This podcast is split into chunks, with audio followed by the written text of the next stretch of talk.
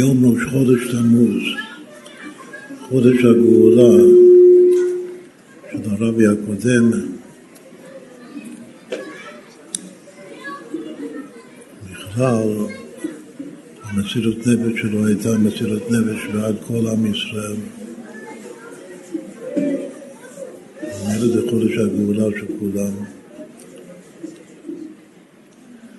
שנזכה לגאולה האמיתית והשלמה על ידי משיח צדקנו בחודש הזה, ביום הזה, ראש חודש.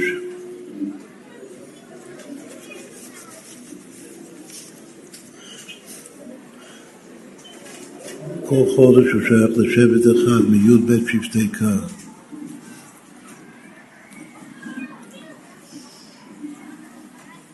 לפי הסדר של הקבלה, שזה סדר הדגלים במדבר, חודש תמוז הוא חודש הרביעי מניסן, והשבט הרביעי הוא בעצם השבט הראשון לפי כתולדותם, שזה שבט ראובן, ראובן בכורי אתה.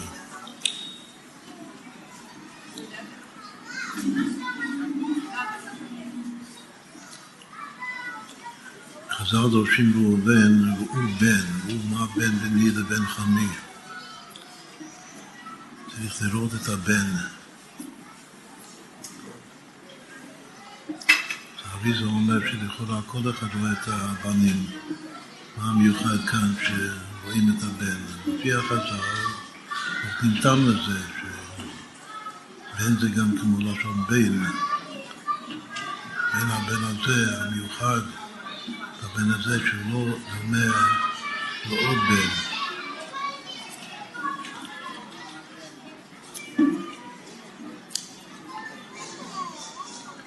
עוד דברים בגאו, יש עניינים נוספים, אז הבן הזה גם כתב באריזה. מי זה בכלל הבן הזה?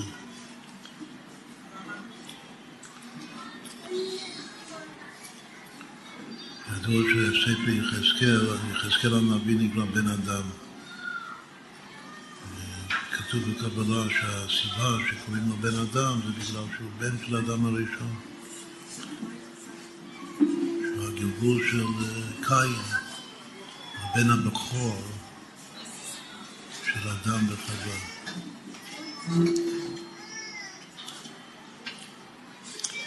אתה ותלד את קין, ותאמר קניתי איש את השם. משהו מיוחד זה קניין, אני אליה ממנו אומרת אני קניתי. חווה אומרת, שהיא מתגלגלת אליה.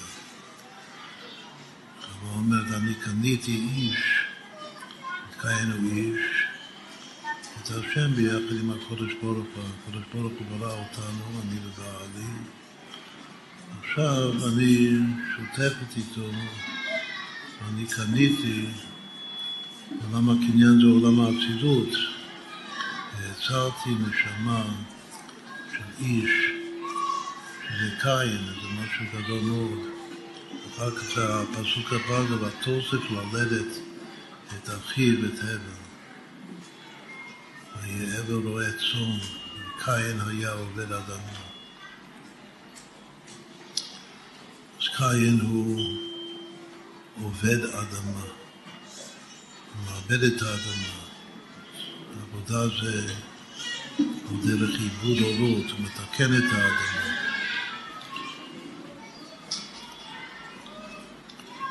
שהוא אוהב את האדמה, ככה זה אומרים שהוא היה אוהב אדמה. הוא אוהב ארץ ישראל.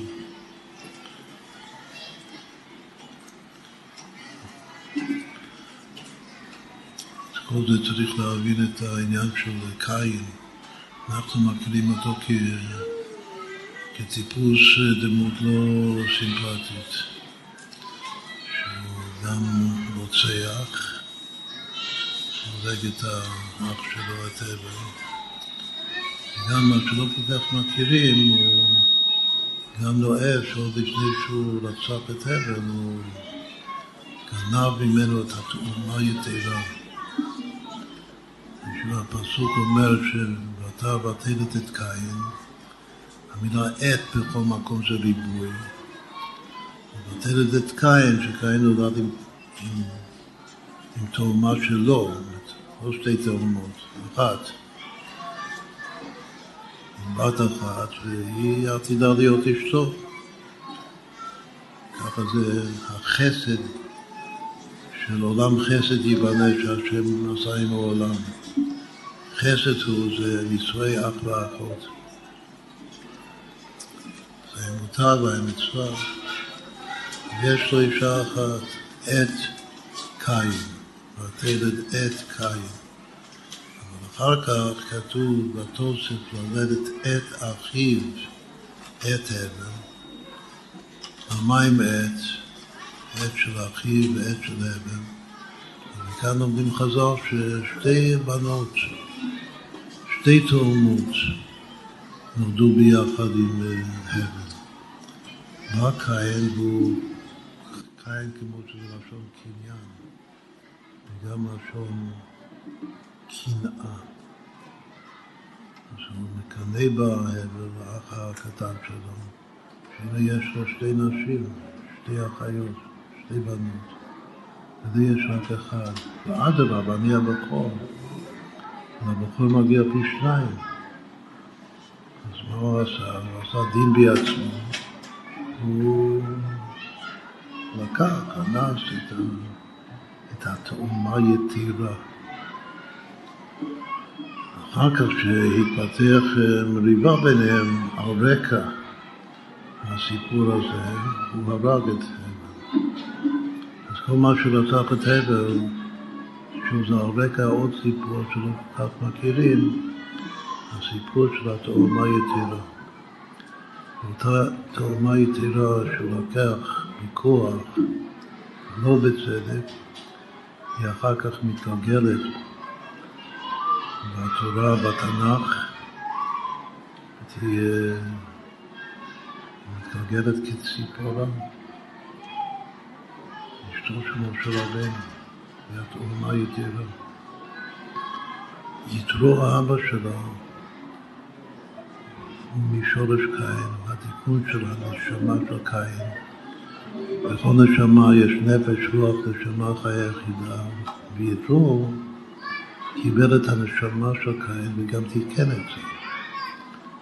שהוא ייתר פרשה אחת בתורה, והפרשה הזאת זו הקדמה והכנה קרובה למתן תורת ישראל לכל עם ישראל ידי משה רבנו החתן שלו. אז זה שהוא נתן למשה רבנו את הבת שלו, אז בעצם הוא עשה עוד תיקון גדול, שהוא מסר בחזרה את התאומה יתירה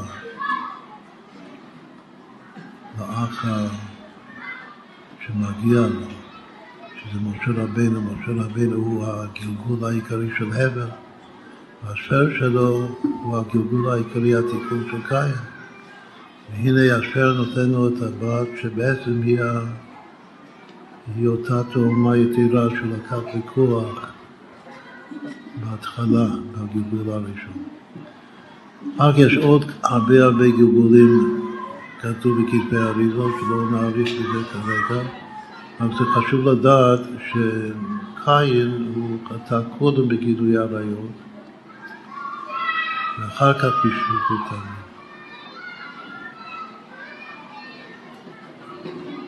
אנחנו יודעים שיש שלוש עבירות החמורות ביותר, עליהן כתוב ייהרג ועל יעבור, שזה עבודה זרה, שפיכות דמים וגילוי עריות, בדרך כלל זה לפי הסדר הזה. אבל בפגם של האנושות, שאנחנו צריכים לתקן, הסדר הוא הפוך. את הפגם הראשון, שזה בעצם חטא אדם הראשון, שהוא אכל מעץ הדעת לפני הזמן, לפני כניסת השבת. אז לאיזו עבירה כללית זה שייך? זה שייך לגילוי עריות, בגלל שלפי חז"ל, בוודאי לפי הקבלה וגם לפי הפשט של חז"ל, להזדבק עם אשתו אז האכילה בכלל זה כינוי גם של זיווג. להזדווג עם אשתו לפני הזמן. אז יש לזה משום גילוי עריות. האכילה מעץ הדעת. וכך זה מתחיל כל הסיפור של הנפילה, ההידרדרות של האנושות. החטא המקורי. אחר כך הדור השני הוא גם כן חזר על הגילוי עריות בסיפור הזה של התאומה יתירה. ובעיקר החטא שלו שכתוב בתורה, וככה מכירים אותו, זה בתור רוצח, שהרג את האח שלו. זה כבר שפוטה. מה הדור השלישי לאנושות? אנוש. כמו שנסביר. והשלושת הדורות הראשונים זה בעצם הפסוק הראשון של דברי הימים, אדם שת אנוש. ואנוש, מה החטא שלו? עבודה זרה.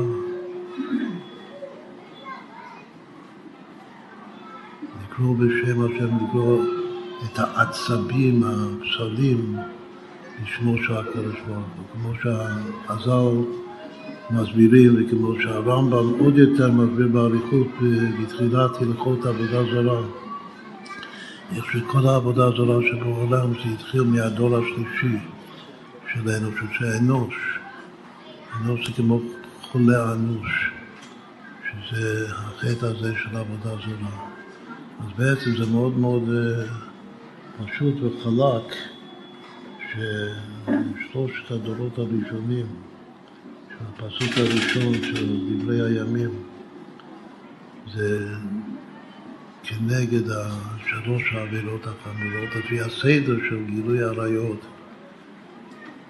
ואחר כך שפיכות דמים, ואחר כך בסוף עבודה זרה. למה זה לפי הסדר הזה? שהגילוי העריות זה מלמטה למעלה. הגילוי העריות זה במוטבע שבנפש. אבל זה דחף, דחף מוטבע. בחלק המוטבע זה הנצח עוד יסוד, בעיקר זה היסוד. הפריד, שם הגילוי העריות. שם היצר, היצר הרע של גילוי עריות. מה זה רצח? רצח מתוך קינה.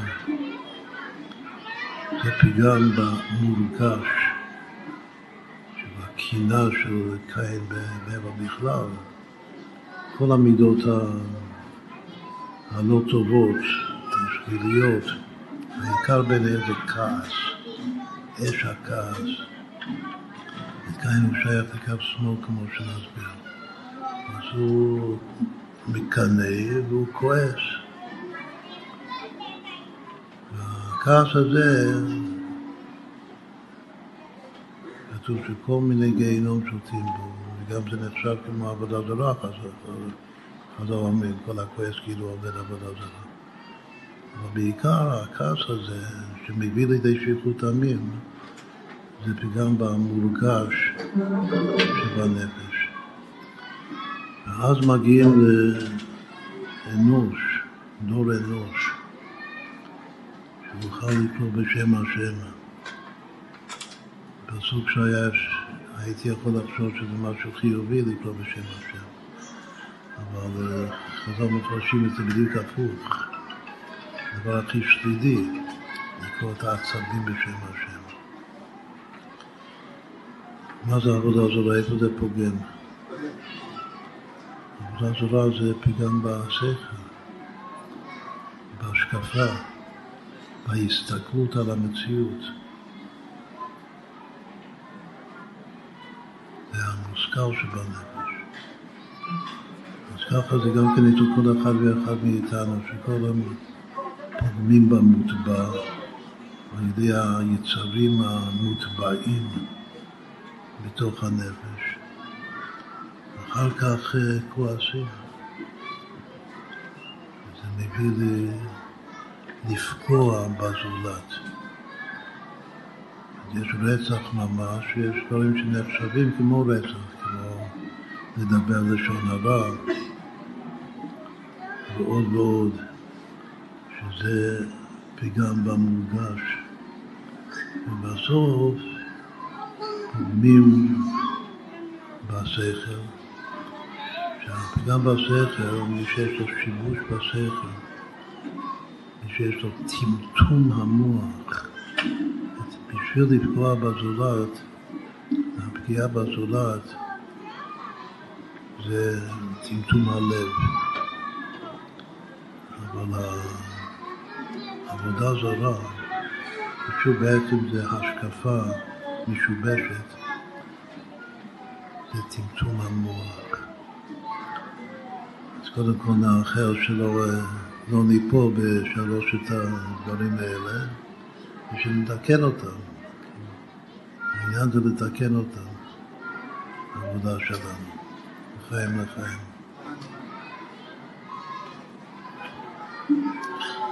נחשוב לראובן. ראובן בכורי אתה, וראובן, מי זה הבן הזה? אז גם האריז"ל אומר שאותו בן, שזה ראובן, זה קין. ויעקב אבינו הוא לקח, כמו שנסביר בהמשך, את העקב של עשיו, וידו אוחזת בעקב עשיו, שזה בעצם חלק התור של קין, והוא רצה להוריש אצל הבן הבכור שלו, שזה ראובן.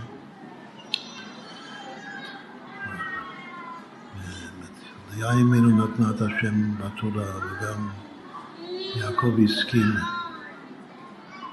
על השם הזה ראובן, ודרש את השם הזה. השם הזה יש עוד כמה צדוקים, חוץ מראובן. ראובן זה פשוט לפי סדר האותיות, זה לא משנה את הצירוף. אבל יש עוד אחד שגם כתוב בפסוק הברכה של יעקב וראובן. איך זה הולך? ראובן בכורי אתה, כוחי וראשית אוני, יתר שאת ויתר עוז. יש אותיות און בראובן. מה נשאר חוץ מאותיות און? כתוב ראשית אוני, אתה ראשית אוני, ולכן מגיע לך יתר שאת ויתר עוז.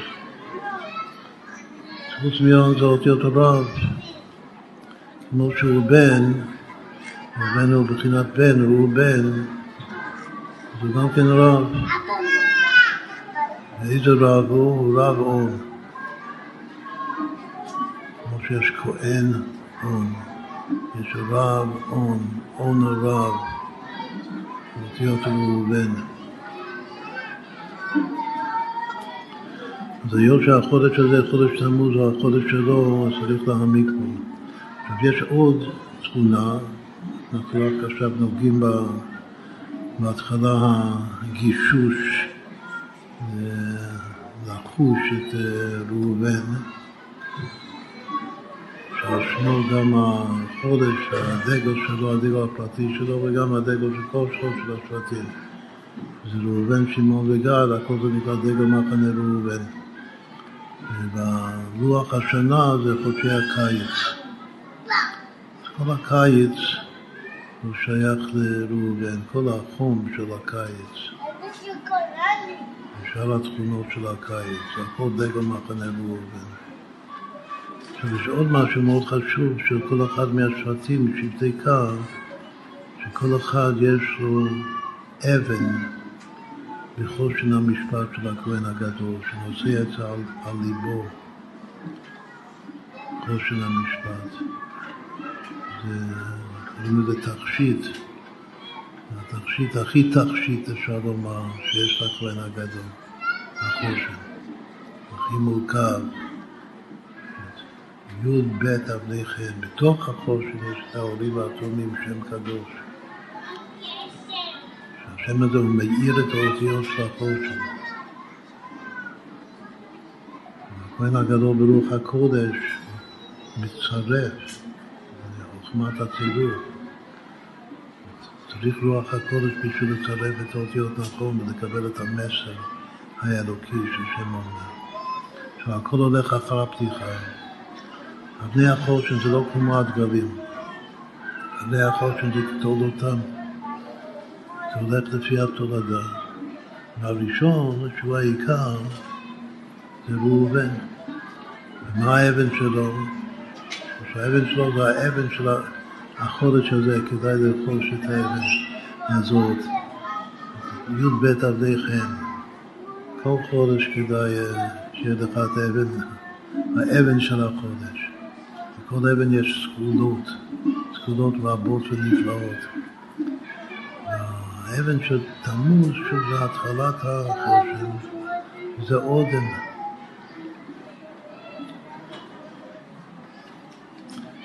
איך אומרים עודם בלועזית? קוראים לה האבן הזאת, עודם. זה עודם בגלל שהוא אדום, כמו שנסביר. איך קוראים לה לעודם? כלומר, הרבה אנשים יודעים שקוראים לזה רובי. למה זה רובי? רובי זה ראובן. זה פשט. הפשט של האטימולוגיה שלה, שהמילה רובי זה ראובן. ואם אני כותב את הרובי, רובי זה מילה טובה. הותר לנו גם להתעכב על הרובי, להתבונן בזה קצת. ואם אני כותב את המלא, ריש בית יוד, הוא שווה 218, שכתוב בקבלה, זה סוד הייחוד של יעקב ליה. זה לא הוא בן, יש סיפור של רבי נחמן, שזה בן שהוא כולו אבנים טובות. הסתכלו לבן הזה שכולם ראו ביחד. זה הזיווג הראשון, הזיווג שמעל טעם בדעת של יעקב עליה. שהוא חושב שהוא מתייחד עם רחל, והנה זו לאה. דווקא כאן יש דרגה מסוימת של ייחוד, שזה יותר גבוה מכל זיווג מודע. כמו שהברכות הכי גדולות בתורה, זה מה שיצחק אבינו ייתן לך, האלוקים מתעל השמיים, שהוא מברך את 10 הברכות, הוא חושב שהוא מדבר עם עשיו, ובאמת הוא מדבר עם יעקב. כתוב שזה בא מהמקום העל-מודע בדרגה הכי גבוהה בנפש, דווקא בגלל שהוא טועה, שיש משהו בטעות שלו, בהווה האמינה שלו, שזה לא נכון. בגלל זה ממשיך מהעצמות.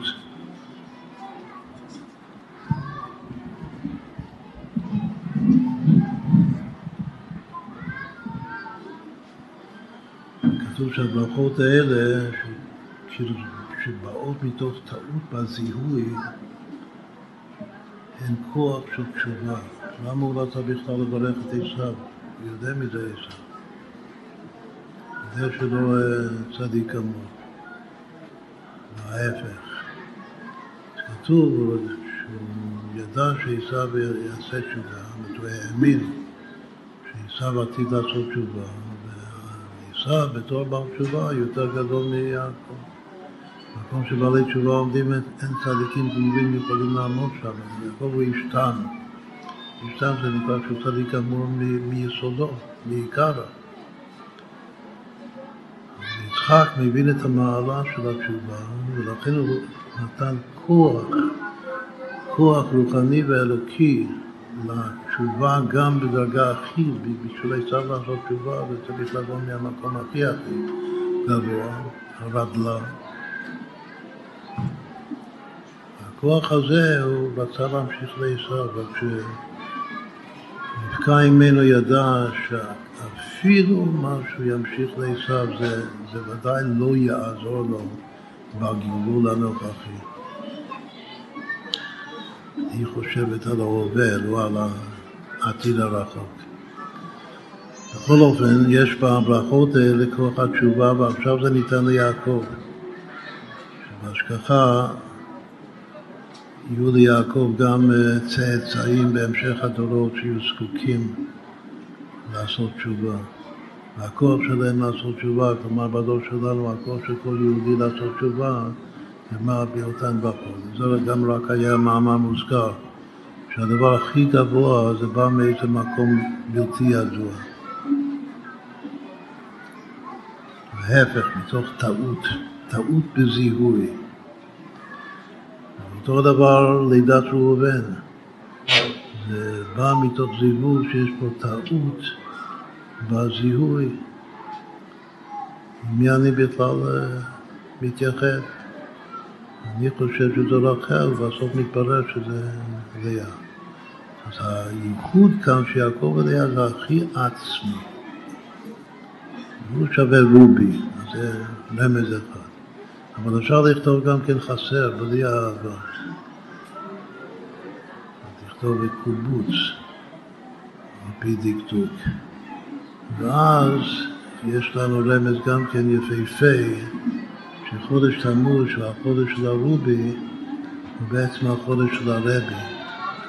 אז זה חודש של התקשרות לרבי. אז סימן שסגולה מיוחדת של האבן הזאת, האודם, ולהתקשר לאדם השני זה הרבי, והאדם השלם, אודם זה האדם.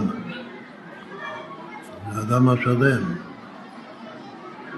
הקשתימות, הדרגה גם הכי עצמית של אדם, זה ניתן קיים לבחור שלו. זה גם כן היה מאמר מוזכר קצר, שאודם זה רובי וזה לשון ראובן. יש עוד אבן ביוד בית אבני חן של החושן, בסוד החושן, שזה לא בדיוק, כאילו בלועזית, זה לא בדיוק השם של השבט, אבל זו אותה מילה ממש כמו העברית. כלומר, שזו דוגמה של איך שלועזית היא יונקת ומקבלת, משקפת את לשון הקודש. לשון הקודש זה הפנים והלועזית זה החור. איזה אבן זה ממש אותה מילה, גם בעברית וגם בלועזית. יהלום זה לא. בכלל בחושן היום לא בדיוק יודעים לזהות את כל האבנים. רואים שבזמן המקרא ידיעת המציאות הייתה בעין הרוך. הזיהוי של החפצה, כל הדברים שיש בעולם, בפשטות, המינים, מיני החיות של הכשרות, וכו', זה בעין הרוק יותר מהיום. זה סממן של גם היוד בית אבנים האלה, זה משהו פלאי ביותר. ברובם כולם אנחנו לא יודעים לזהות בדיוק מה זה. ודאי שאנחנו לא מכירים את הסגולות שלהם, שזה סגולות אמיתיות, כאילו זה פועל במציאות. יש שלוש רק, שזה מוכר, שזה מפורסם, שזה הרובי, האודם, והיעלום, הדיימנד, שזה האבן של זבולון, זה השישי לפי הסדר. איך שהולך אודם פיתתה ברקת, הטור הראשון, ואחר כך נופך, ספיר יהלום הטור השני, וזה שש כנגד ששת בני לאה אימנו, לפי סדר הלידה שלהם. כולם בני לאה, ככה זה הסדר והבנים של החושן. חוץ מהיעלום שמכירים, איזה עוד אבן מכירים. ושזה אפשר לקנות בחנות. ספר, ספיר. ספר בלועזית זה ממש אותה מילה. ספיר, של איזה שבט זה הספיר? זה החמישי. החמישי של לאה. החמישי של לאה זה יששכר. אם כן, האבנים הידועות לנו זה ראובן ויששכר וזבולון. האודם והספיר והיהלום. כמובן שיש השאלות, יכול להיות השאלות נכונות לגבי עוד כמה אבנים בין הי"ב חלב. אלו העיקר. לחיים לחיים, שיהיו לנו הרבה אבנים יקרות.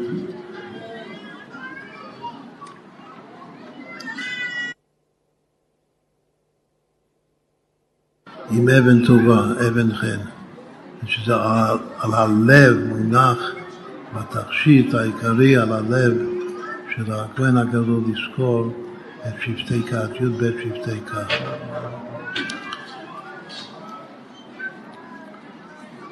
נחזור לאודם, הראשון שהכל הולך אחר הפתיחה, זה החודש הזה, היום הזה, ראש חודש תמוז. צריך לכוון באופן מיוחד את האודם. האודם זה כתוב חסר, א' ד' מ', ואותיות אדם. אז למה האודם הוא אדום? וכן קוראים לו אודם. הספיר, איזה סט? ספיר יש כמה צורות של ספיר, של ספר. אבל בדרך כלל, מה הספר הפשוט איזה... בעצם השמיים נתוח. נכון. הספיר הפשוט, הספיר הרגיל, המוכר זה כחול. כמו השמיים. יהלום זה לבן. עכשיו, כמו שיש לכל חודש שבט, ולכל שבט יש אבן, וכל הסקולות של האבן. עכשיו אנחנו ראש חודש תמוז, שהשבט זה ראובן והאבן זה אודם. אז כל חודש, לפי האבן, יש לו צבע גם בדגלים על הדגל של כל שבט ושבט. היה כאילו הסמל שלו לפי הצבע, כל דגל היה עם צבע מיוחד, יש כאן י' ב' צבעים, גוונים שונים, עם הצבע של האבן שלו, הצבע המיוחד שלו. אז בכלל כל החודש הזה, כל חודש תמוז הוא חודש אדום. גם צריך לתת את הדעת. מה זה ימים אדומים? יש לנו פה חודש שלם של לתקן את הצבע הזה. מה הסימן הכי מובהק שזה מכוון, שזה נכון מה שאמרתי עכשיו? זה שככלל, כמו השנה שלנו, כמו השבוע הזה, פותחים את החודש, את חודש תמוז עם איזה פרשה בתורה, שנקרא את זה בגימל תמוז, זה יום ההתקשרות הרובי.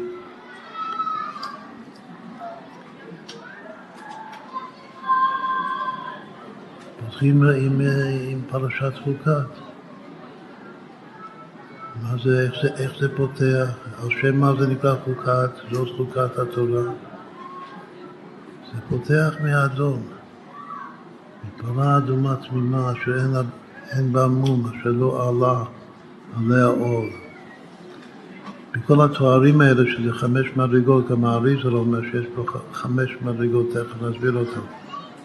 שזה פרה, אדומה, תמימה, כל אחד זה עניין בפני עצמו.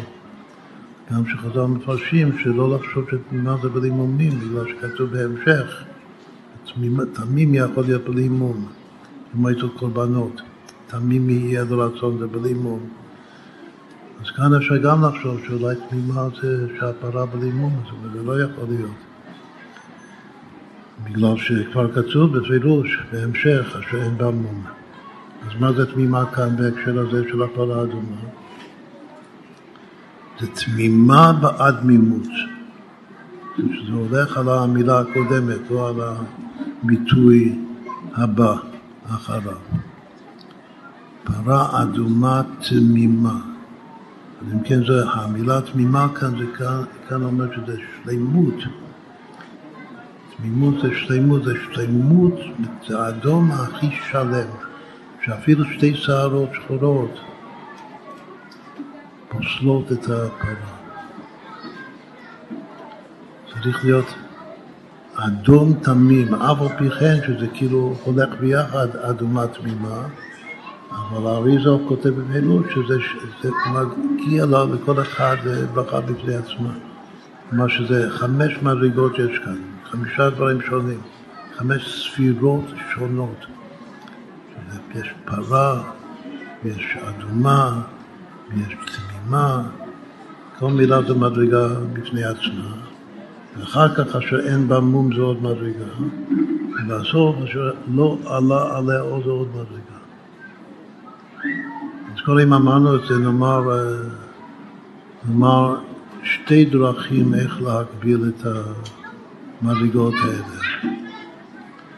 מה שאנחנו חושבים שעיקר החידוש, בעיקר הקפדה בפרה הזאת, זה המילה אדומה. גם עיקר הפלא, ראית פעם פרה אדומה? זה משהו נדיר, נדיר.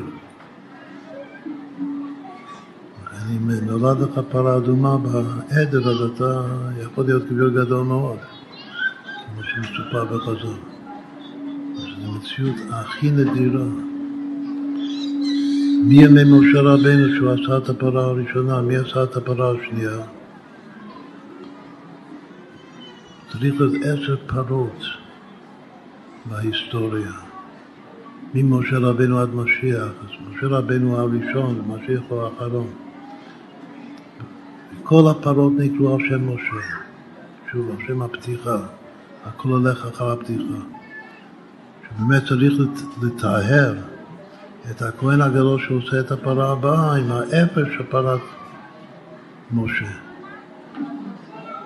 וגם צריך לערבב בתוך האפר של כל פרה, גם מהאפר של משה רבנו.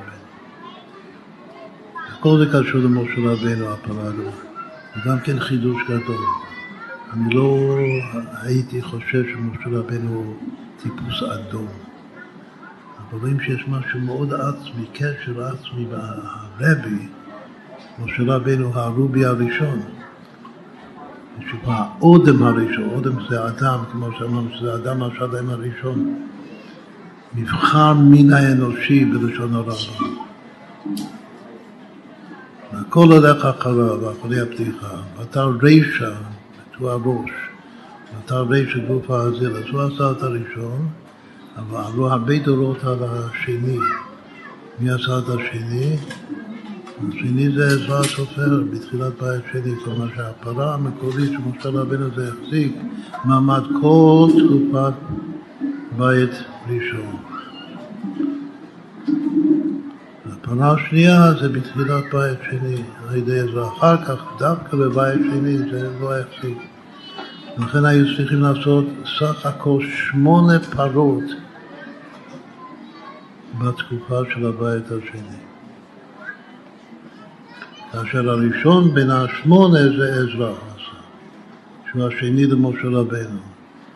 יש 8 של בית שני, ואחר כך היא חורבן בית שני עד עצם היום הזה לא היה עוד פרה. זה אחד מהסימנים של ביאת המשיח, זה שתיוולד בעדר שלנו פרה אדומה. זה הפרה האדומה של מלך המשיח. כתוב בחסידות שהפרה, כל הפרות הראשונות, כל 9 פרות, בשביל לטהר את אבי אבות הטומאה, טומאת מת. אבל הפרה העשירית, זה לא רק לתאר את תאומת מת, זה בשביל לבטל סופית לנצח את סיבת התאומת מת, שזו המיטה. שדווקא על ידי הפרה העשירית שיעשה מלך המשיח יקוים בילה המוות לנצח. המלך לא יהיה צורך בעניין כלל וכלל בעוד פרה אדומה. אז פרה אדומה, התכלס זה לבטל את המוות. מכאן אפשר להבין עוד יותר עמוק למה שלמה המלך החכם מכל אדם אמר, אמרתי איך כמה והיא רחוקה ממני שאני לא מבין את הטעם פרה, איך זה יכול להיות. מקווי לך למשה רבינו כתוב, לך אני מגלה טעם פרה ולא לאחר. אז גם כתוב בחסידות שטעם פרה זה לא טעם שכלי. את כל הטעמים השכליים שלמה המלך השיג. טעם פרה זה חוש, תחושה של התענוג שיש במצווה הזאת, בגזירה הזאת, בנשיאת הפכים הזאת, שמתאר את הטמא ומטמא את הטהור. עכשיו, בפשט בגלל זה, שלמה המלך אמר את הפסוק שלו, אמרתי עד כמה, והיא רחוקה ממני. אבל לא מבינים את נשיאת הפכים בשכל. מבינים את זה בתענוג, ולא סתם טעם, זה טעם של תענוג, לא טעם של, לא טעם של שכל. המילה טעם הוא, יש לו שני פירושים. וגם התענוג כאן, זה לא תענוג מורכב. תענוג פשוט, זה לא תענוג של רשת העין, זה תענוג של רשת ולא ידע ולא יתיידע.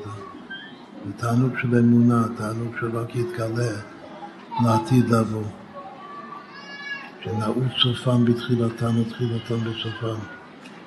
הפרה הראשונה שמשה רבינו היא פרה עשירית של מלך המשיח. כל זה, כל הדבר הזה העמוק, הבלתי מובן. עיקר אבות זה האדום. זה משהו האדום. הרוגי הזה. סתם שאומרים את המילה צבע, יש משהו צבוע.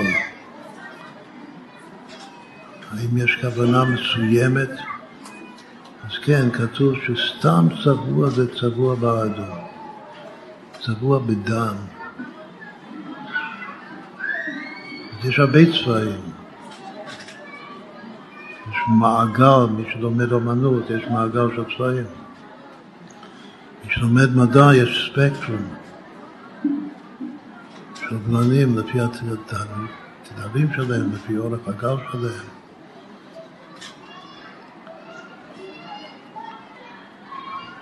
בכלל, כל חודש כמו שיש לו שבט, לכל שבט יש חוש מיוחד. מה החוש של ראובן? זה פשוט מאוד. החוש של ראובן זה לשון ראייה, אחר כך בא שמעון של שמיעה, שמעון בעצמו כלול בתוך דגל מחנה ראובן, זאת אומרת השמיעה כלולה בתוך הראייה. אפילו החוש של גד, שזה חוש המעשה והתיקון של חודש אלול, זה גם כלול בראייה, הכל חלק מדגל מחנה ראובן.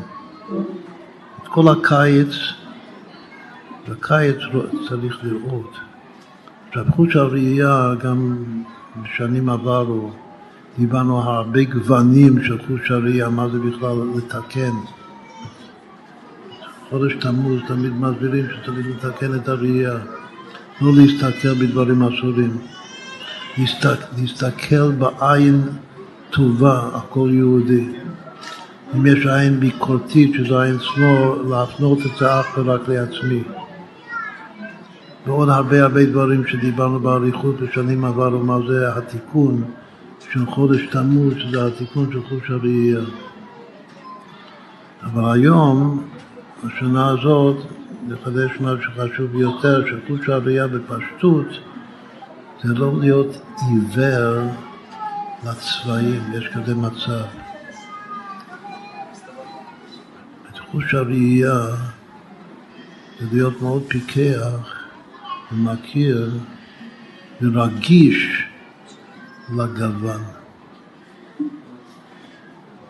כתוב שמשה רבינו, הרובי, אז הוא קודם כל מכיר משהו שקשור לשמיעה, הוא מכיר את הניגון המיוחד של כל אחד, מכיר את הסולם נגינה. מה מקביל לספקטרום של צבעים? סולם של טונים של נגינה. סולם כמו שיש פסנתר. התדרים היותר קצרים, שזה הטונים היותר גבוהים, הם בימין, והפחות זה בשמאל. אותו דבר ככה נוהגים בספקטרום. שהכחולים זה בימין, והאדומים, והאדום זה בשמאל. אז אם כן, התחתית של השמאל בצבע זה האדום.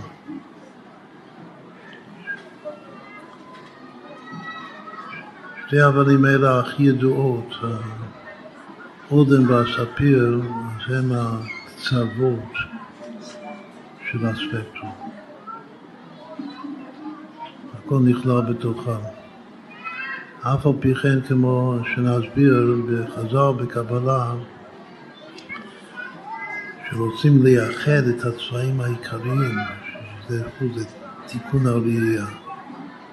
עכשיו מה שאנחנו מסבירים שהתיקון של החודש הזה, חוץ מכל של הדברים שהסברנו בעבר, מה זה תיקון הראייה בנפש, זה היכולת להכיר את הצבע המיוחד של כל דבר, במיוחד של כל אחד. זה גם חוש של משה רבינו, להכיר את הצבע שלו. עכשיו קין, כל מישהו משורש קין, הוא נותן לאדום. או מישהו שורש הבל, הוא נוטה לכחול, אבל לא אומרים, כאילו היום שלומדים צבע, את חוכמת הצבע, אז מוסכם שיש, חוץ מהשחור לבן, שזה לא נחשב, שזה כללי. אז בתור צבעים פרטיים, מדברים על שלושה צבעי יסוד, שמהם אפשר להרכיב את כל אינסוף הגוונים השונים, המיוחדים. אבל יש כאן, כמו שגם כן דיברנו הרבה פעמים, יש כאן מחלוקת בין האומנים לבין המדענים. גם האומנים במעגל הצבעים, גם המדענים, שלומדים את הספקטרום, את התדרים של האור, של הגלים. כל צבע זה גל, גל עיניי, תיקון הראייה. אז זה שהקצוות, האדום וכחול זה מוסכם. מה השלישי? השלישי צריך להיות באמצע. עכשיו, באמצע יש שני צבעים שאחד נוטה, לכאורה, בראייה, אחד נוטה יותר לכחול, לצד ימין, ואחד נוטה יותר לאדום, לצד שמאל, שזה הירוק והצהוב. הצהוב זה יותר אדום, וירוק, הרבה פעמים ירוק זה כמו צבע הים, שדומה לצבע הרקיע, שזה הכחול. שירוק הוא קרוב, הוא גובל על הכחול בצד ימין של הספקטרום. מה הצבע השלישי, צבע היסוד, לפי האומנות? לפי האומנות, הצבע היסוד השלישי זה צהוב. שלושת צבעי היסוד של האומנות זה כחול, אדום, צהוב. אבל במחשב, שמרכיבים צבעי יסוד בשביל לקבל כל גוון שאתה רוצה, ומה השלישי? אני יודע, זה כל מישהו בקיא במחשב, הוא צריך לדעת. מה שלושת הצבעים? שלושת הצבעים זה הכחול, האדום והירוק. אז הנה יש מחלוקת, מי השלישי המכריע ביניהם? יבוא הכתוב השלישי ויכריע ביניהם. האם הוא הירוק לפי המדע, או שהוא הצהוב לפי האמנות? אז גם רואים כאן גם משהו מעניין מאוד, שהמדע הוא יותר ימני, והאמנות היא יותר שמאלני. לגבי הכתוב השלישי שמכריע ביניהם. אבל מה חז"ל אומרים? קודם כל מעניין אותי חז"ל, לא המדע ולא האמנות. אחר כך אני אוכל להבין את העניין של המדע והאמנות לפי חז"ל. בחז"ל, שני הצבעים האלה, הירוק והצהוב, זה מילה אחת. איך קוראים לשניהם? ירוק. רק מה שיש ירוק כקרתי, ויש ירוק כחלמון. ירוק כחלמון זה החלמון של הביצה, וזה צהוב. בלשון חז"ל, צהוב זה ירוק. המילה צהוב בחז"ל הוא זהב, כמו זהב, ועוד יותר נוטה לשמאל, שזה האדום. אבל אם אני רוצה לומר צהוב, שהכי צהוב זה החלמון של הביצה, אז זה נקרא ירוק כחלמון. מה זה קרתי? קרתי זה ירק. זה ירק שהוא הכי ירוק מכל הירקות, זה קרתי. אז אם אני רוצה לומר מה שהיום אומרים ירוק, ירוק ירוק, זה ירוק קרתי. אני רואה ששניהם, גם הירוק וגם הצהוב, זה שניהם, הכל ירוק. אז לפי זה יש אדום, יש ירוק, ולכאורה צריך להיות עכשיו כחול, אבל בחז"ל אין כמעט כזה לכם. מה זה כחול בתורה? זה לקחות העיניים, לצפות העיניים. היות שכחול זה ימין, זה להכניס ימיניות בתוך העיניים, וזה לייפות את העיניים. לעשות ספיר, ספירים בעיניים. זה לצייר בן אדם, אז יש לו שני ספירים. ובתור צבע סתם לא מוצאים את הרבה בחז"ל, או בתורה, הצבע כחול. מה יש? מה עיקר הצבעים של צבעי היסוד? במקום כחול, מה אומרים? אומרים לבן. זה ודאי הכי ימין. למה במקום כחול אומרים לבן? אבל זה לא צבע בכלל. זה כללות כל הצבעים. סימן שעיקר הכללות זה בימין. איך קוראים לאיבר בגוף הבהמה שמשם יוצא חלב? אחד מהלבנים העיקריים שצריך להכיר צבעים שונים, כתוב שבתור משקה הלבן זה חלב, והאדום זה דם. וחז"ל אומרים שיש קשר ביניהם, שני קצוות הופכים, הלבן והאדום. כתוב שדם נעקר ונעשה חלב. פלאי פלואים, הלבן נעשה מתהליך שמתחיל מהאדום. הבמה היא שם שהעיבר של הבהימה, שמשם יוצא החלב, שזה הלבן, כחל. הלבן יוצא מהכחול בגוף הבהימה. ולאחר כך יש את התהליך הזה של דם נעקר ונעשה חלב. בסוד השבעה משקים של התורה, החלב זה הנצח שבצד ימין, והדם זה ההוד שבצד שמאל. עכשיו, אחרי כל זה, כל ההקדמה הזאת, הקדמה חשובה מאוד, בשביל לתקן את הראייה, שזה היכולת לזהות נכון. כמה צבעים יש בכלל לפי התורה? עקרונית יכול להיות אין סוף גוונים שונים, על ידי הרכבות שונות. אבל יש סוד בקבלה, שכתוב בכתבי אריזה, שיש ביטוי מיני צבעונים, מיני צבעונים, תעשו חשבון כמה זה שווה, ותראו שהביטוי הזה, מיני צבעונים, שווה חשמל. כאין, איך אומרים גוון בתורה? עין, בגלל שעין צריך להבחין, יש אין סוף. אבל העין, כמו שהשם ברא אותנו, העין הכי טובה, הכי מתוקנת בגשמיוס,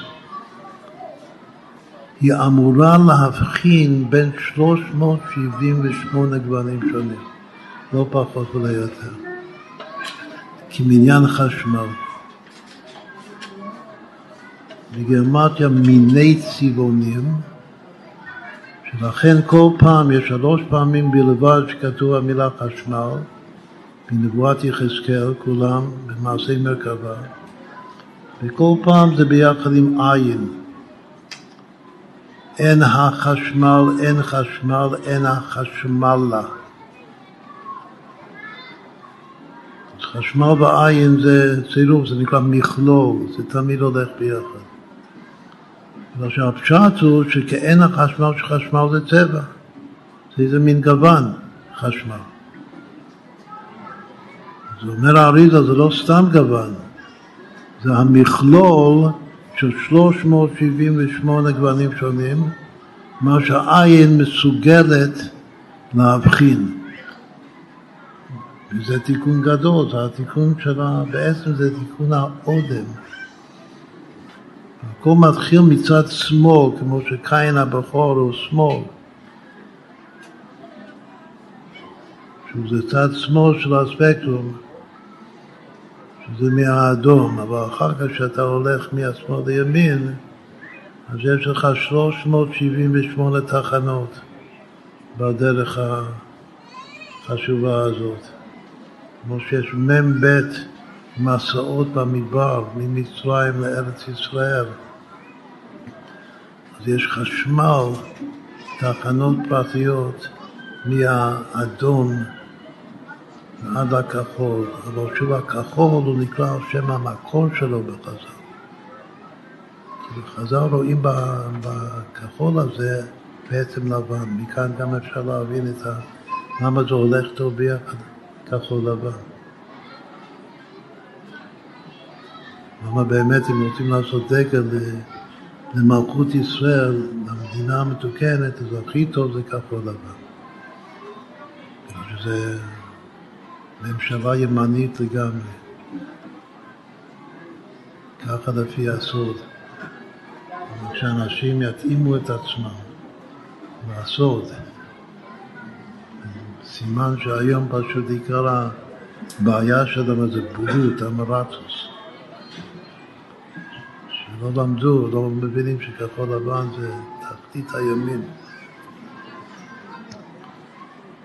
השמאל היה צריך להיות דגל אדום, זה שאנשי ימין לקחו לעצמם כתום, בתור גוון זה טעות חמורה ביותר, כמו שכבר אמרנו, זה הפך, לכן הפסידו. כתום זה שמאל, צבע שמאלני מובהק. או לבן זה ימין, הכי יפה, הכי טוב. זה רשוב, כל זה, זה העצם, זה עצם התיקון של החודש הזה. עכשיו נחזור, היינו באמצע לומר מה זה 5 המדרגות של פרה, פרה אדומה, תמימה, אשר לא עלה עליה אור, אשר אין בה מום, אשר לא עלה עליה אור. אז הרי"ד במקום אחד אומר משהו מפתיע, שזה לא הפשט, לא הפשט של הקבלה, לא הכי פשוט, גם לא הכי מתקבל על הדעת.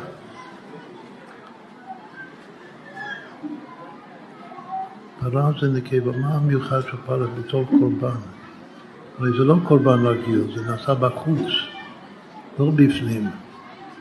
אבל זה בא, זה מכפר, זה מכפר, זה מתאר את אבי אבות הטומאה. מה המיוחד? אז כתוב שאחד מהדברים המיוחדים של הפרה האדומה, של ראשית פרשת חוקת, פרשת שבוע, זה שזה בשביל הציבור, ובכלל כתוב שציבור לא מת. אז הציבור כציבור לכאורה הוא לא זקוק לטהרה מאבי אבות הטומאה, בגלל שציבור לא מת, אין שם מוות בכלל לציבור. ובלשון הרמב"ם, כל ישראל לא מתים, ככה הרמב"ם כותב את זה. בכל אופן אמרנו שהמגמה של הפרה הזה לבטל את המוות לגמרי, בילה המוות לנצח. כלומר שכל פרט, כל איש ואיש יהיה בבחינת ציבור. קודם יכיר בעצמו שיש לו צדיק בינוני ורשע, שזה ציבור. וכך יעבור את זה וגם שיזדהה עם כולם. יזדהה עם כל הצדיקים וכל הבינונים וכל הרשעים.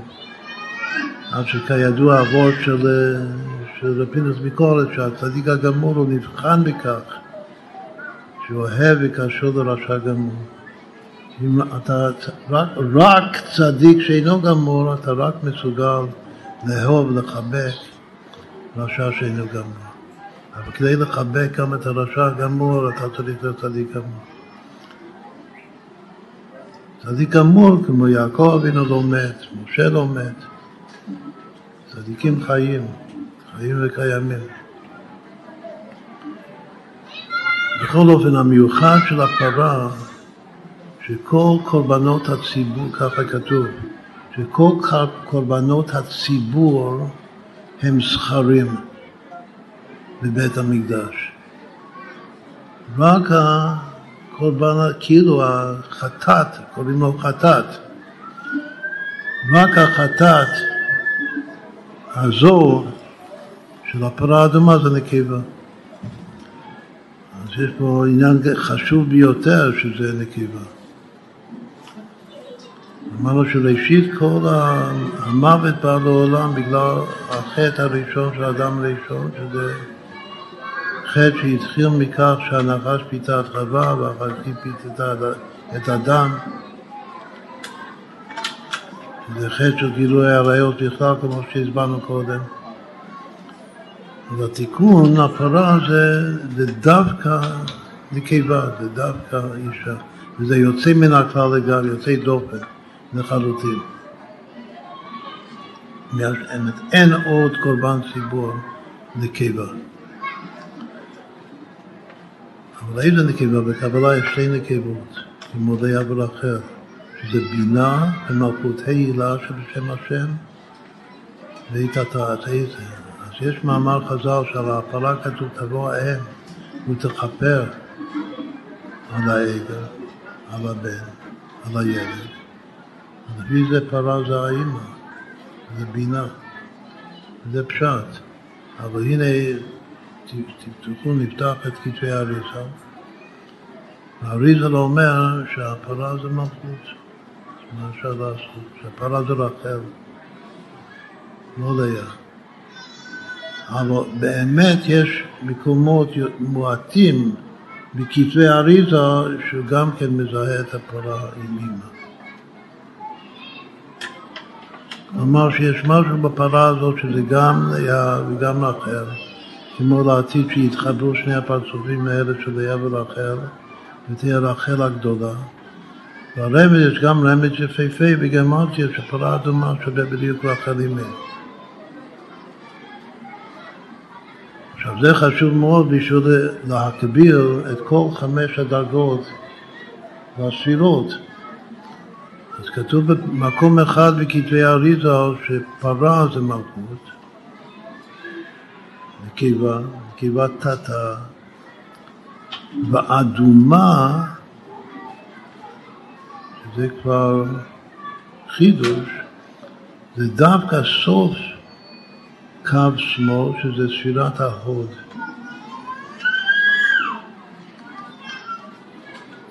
מה יש בספירת ההוד? איזה משקה?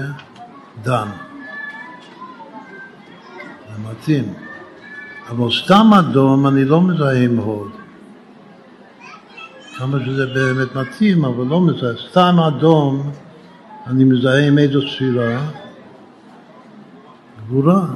דם זה גם כעס, כמו שדיברנו קודם, על הכעס שמביא לידי פגיעה בזולת. אם אני כועס עליו.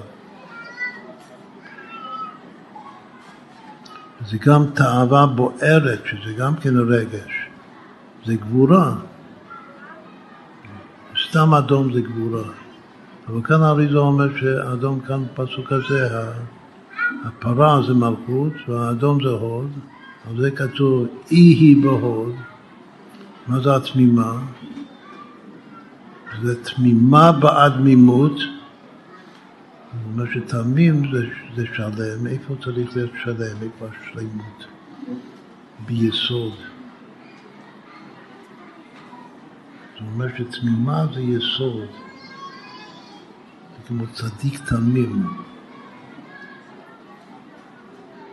אז עוד הפעם, פרה מלכות, אדומה הוד, תמימה יסוד, אשר אין בה מום. כאן וגם בבא אחריו הוא מפתיע אותי, הוא אומר שאין בה מום זה גבורה, ולא עלה עליה או זה בינה. וכל 5, כאילו חמשת הביטויים האלה, זה 5 הספירות שנוטות לשמאל, זה הכל תיקון השמאל. תיקון השמאל זה תיקון קין, תיקון שורש קין. שזה גם כן אמור להיות התיקון של ראובן, כמו שלהסביר בהמשך, זה גם התיקון של יששכר, בתוך השבטים 2 ממונים על התיקון של קין, כלומר שהם משורש קין. זה ראובן ויששכר. שתי האבנים המפורסמות ביותר, האודם והספיר, שני הקצוות של תיקון העיניים של חודש תמוז, לראות את האדום, לראות את הכחול. וממילא לכל מה שיש באמצע. והספקטרום. זה דבר, וכך כתוב במקום אחד בכתבי אריזה. אני חוזר. בגלל שכל ההקבלה, זו דוגמה מצוינת של ההקבלה, שלא כל כך מתקבלת על הדעת. זה מתקבל ודאי, אם אני בפונן, אני יכול לקבל את זה. אבל הייתי אומר משהו אחר. שמה כתוב כאן? כתוב, פרה, אני חוזר, פרה זה מלכות, אדומה זה הוד, תמימה זה יסוד, אשר אין בה מום זה גבורה, את המומים, הרי מום זה גמרת שם אלוקים. מום זה אלוקים. אלוקים זה הצמצום של הגבורה. שם יש מומים, אז אין בה מום, זה תיקון. תיקון של הגבורה. ולא עלה עליה עול, היא לא משועבדת לאף אחד. היא במצב של חילות. דווקא כאן מה שאני מסביר עכשיו זה לא קצור, זה הסבר טוב. את המום זה רמז לגבורה, ולא עלה עליה עול, זה שבמצב נפשי פנימי של חירות, אין לה עול, ועלמא דחירו, ולמה החירות זה בינה, זה בינה. בסדר, זה כבר מתחיל להסתדר. בכל אופן, מה הייתי אומר? הייתי אומר שזה הכל לפי הסדות, זה באמת אותן 5 סירות של השמאל, הכל בשביל לתקן את השמאל, אבל בדיוק לפי הסדר, שתורה זה האם, זה אימא, כך כתוב פרש. והאדומה זה גבולה, זה הפשט של אדום בכל מקום, גבולה. אמרנו שהמשקה של האור זה דם, זה באמת אדום. אדום זה מלשון דם. ומה המשקה של הגבולה, בקבלה, מהשבעה המשקים, יין. גם ההידור ביין זה יין אדום. יש יין לבן, אבל הפשט של יין. היין נקרא דם ענבים, זה דם יין, זה דם במדרגה יותר גבוהה. מה לגבי בינה? כתוב שבתוך הבינה יש השורש של שניהם. בינה זה השורש, המקור של קו שמאל. הפנימיות של אמא זה יין, והחיצוניות של אמא שמינה דינין מתארין זה דם. באמא יש פנימיות וחיצוניות, שזה השורש של היין והדם. אחר כך היין הוא הגבולה, הענף הראשון של אמא, של בינה, והדם זה ההוד השני. עכשיו, מה החז"ל אומרים שתמימה זה תמימה? תמימה בהדמימות. איך אני מפרש את זה? שתמימה זה ההוד. זה עצם ההדמימות, זה עצם האדום, האדומה, זה גבולה. שוב, הפרה ויסמה זה בזה אימא, תבוא האם, ותכפר על הבן, על העגל. הפרה האדומה זה מתקן את חטא העגל. לולי חטא העגל מה היה? הרי פסקה זו המתן, לא היה מוות. אז חטא העגל זה כמו חטא האדם הראשון, זה הביא מוות העולם. כאן סימן מובהק בחז"ל שהמטרה, היעד, המגמה של פרה אדומה זה לבטל את המוות לגמרי. שוב, אז מה זה פרה, עיקר הביטוי זה 3 מילים הראשונות, פרה אדומה תמימה. מה זה? זה קו שמאל כפשוטו. זה אימא, בינה, גבורה, הוד. אבל יש עוד 2 ספירות שנוטעות לשמאל. הן לא שמאל, אבל הן בתוך 5 גבורות, שזה היסוד והמלכות. היסוד הוא נוטה לשמאל, וכל שכן המלכות שנבנית מן הגבורות. מה אחר כך בא? אשר אין בה מום. איפה יש מומים? לפי הפירוש הראשון של האריז"ל, מום זה גבולה. בסדר. אבל מום זה פגם הברית. זה המום העיקרי בנפש. ואין בה מום זה שהיא שתימה בה, היא תמימה, היא תמימה בהדמימות שזה ההוד לגבי הגבולה. אין בה מום זה כאן היסוד. ואיפה צריך להיות אשר לא עלה עליה עול, זה חייב להיות במלכות, בגלל ששם יש את העול, עול מלכות. אז לכאורה הפירוש הזה זה הכי חלק והכי יפה. זה פשוט לפי הסדר מלמעלה למטה, כל ספירות עצמו. אבל לפי שני הפירושים, המכנה המשותף, צריך לשווה שכל הפרה האדומה זה תיקון עצמו. בעיקר תיקון עצמו זה תיקון הצבע הזה האדום. ובנשמות זה שורש קיים. שבקליפות, לעומת זה, ברע, אדום זה כעס. מה זה עוד אדום? חוץ מכעס. כתוב שזכו, איש ואישה זכו שכינה ביניהם. ולא זכו, זה אש או קלטן. זה הכעס.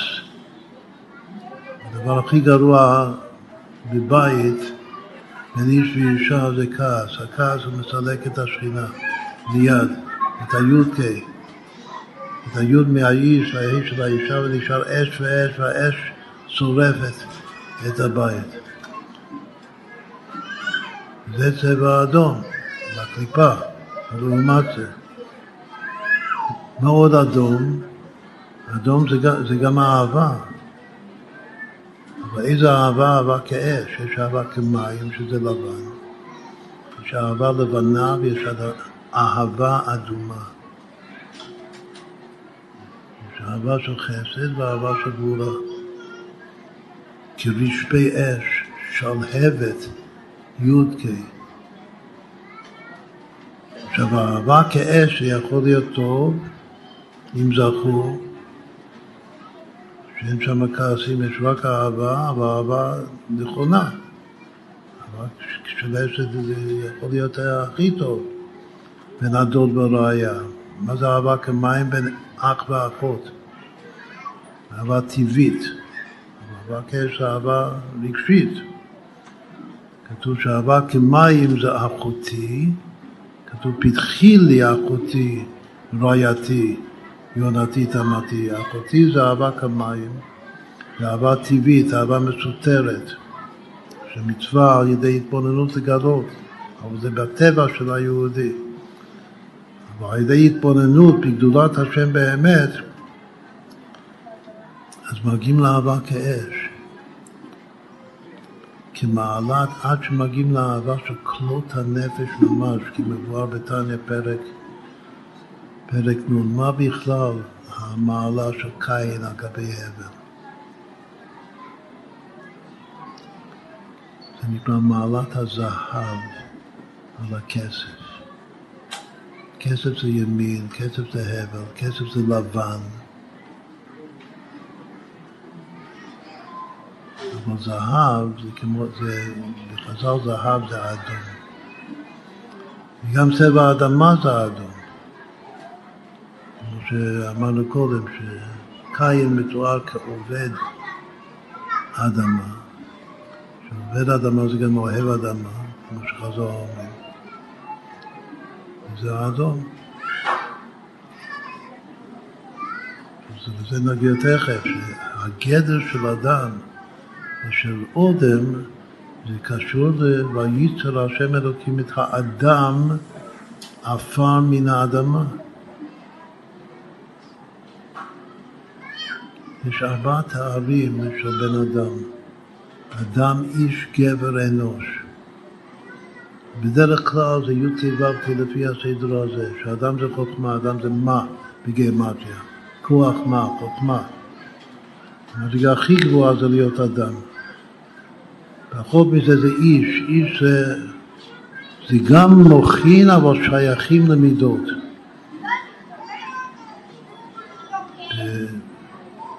אם האדם מתקבר בשכל שלו, מתקן את המידות, זה גבר, ואם הוא חלש, אז הוא אנוש. אז יש אדם, איש, גבר, אנוש, כך כתוב 4 מדרגות. אבל אדם זה אדמה, ואדם זה אדום, זה שמאל. זה בדיוק כמו השאלה איפה נשים את האדום, נשים את האדום במלכות, את הפרה האדומה במלכות, רחל, כמו שכתוב ברוב המקומות בכתבי האריזה, או שנשים את הפרה במקור, באמא, שזה בינה, למעלה במוחים. בכל אופן יש כאן הקבלה, שעוד הקבלה מאוד חשובה לנו, חידוש. היום איך להקביל עוד יותר בפנימיות ארבעת התארים של בן אדם. זה גם קשור לחודש תמוז. החודש שלנו בפרשה של פרה אדומה. על פי פשט, להיות אדם ולהיות אדום ולהיות קשור לאדמה, כמו שהשם ברא את הגוף, עפר מן האדמה, שזה המילה. שוב, אנחנו רגילים שהאדם זה פנימיות השכל, זה החוכמה. ובעצם האדם זה יסוד העפר. העפר מן האדמה. היצר, השם אלוקים את האדם, עפר מן האדמה. זה לא היפח פיפיו, נשמת חיים, ויהי האדם, בסוף זה נפש חיה. קודם היסוד של האדם, שהשם כך נקרא אדם, זה שהוא עפר מן האדמה. זה הפשט של התורה, וזה לכאורה זה מבט הפוך ממה שרגילים לחשוב על התור אדם. כתוב שישראל, אתם קרויים אדם, ואין אומות העולם קרויים אדם. זה משהו שהוא מיוחד לעם ישראל, אדם. אז באמת כתוב שהאדם, עם ה' זה גם כולל את הגוי. אבל האדם סתם, את העצם של האדם זה ישראל, שהוא הלב של האנוש.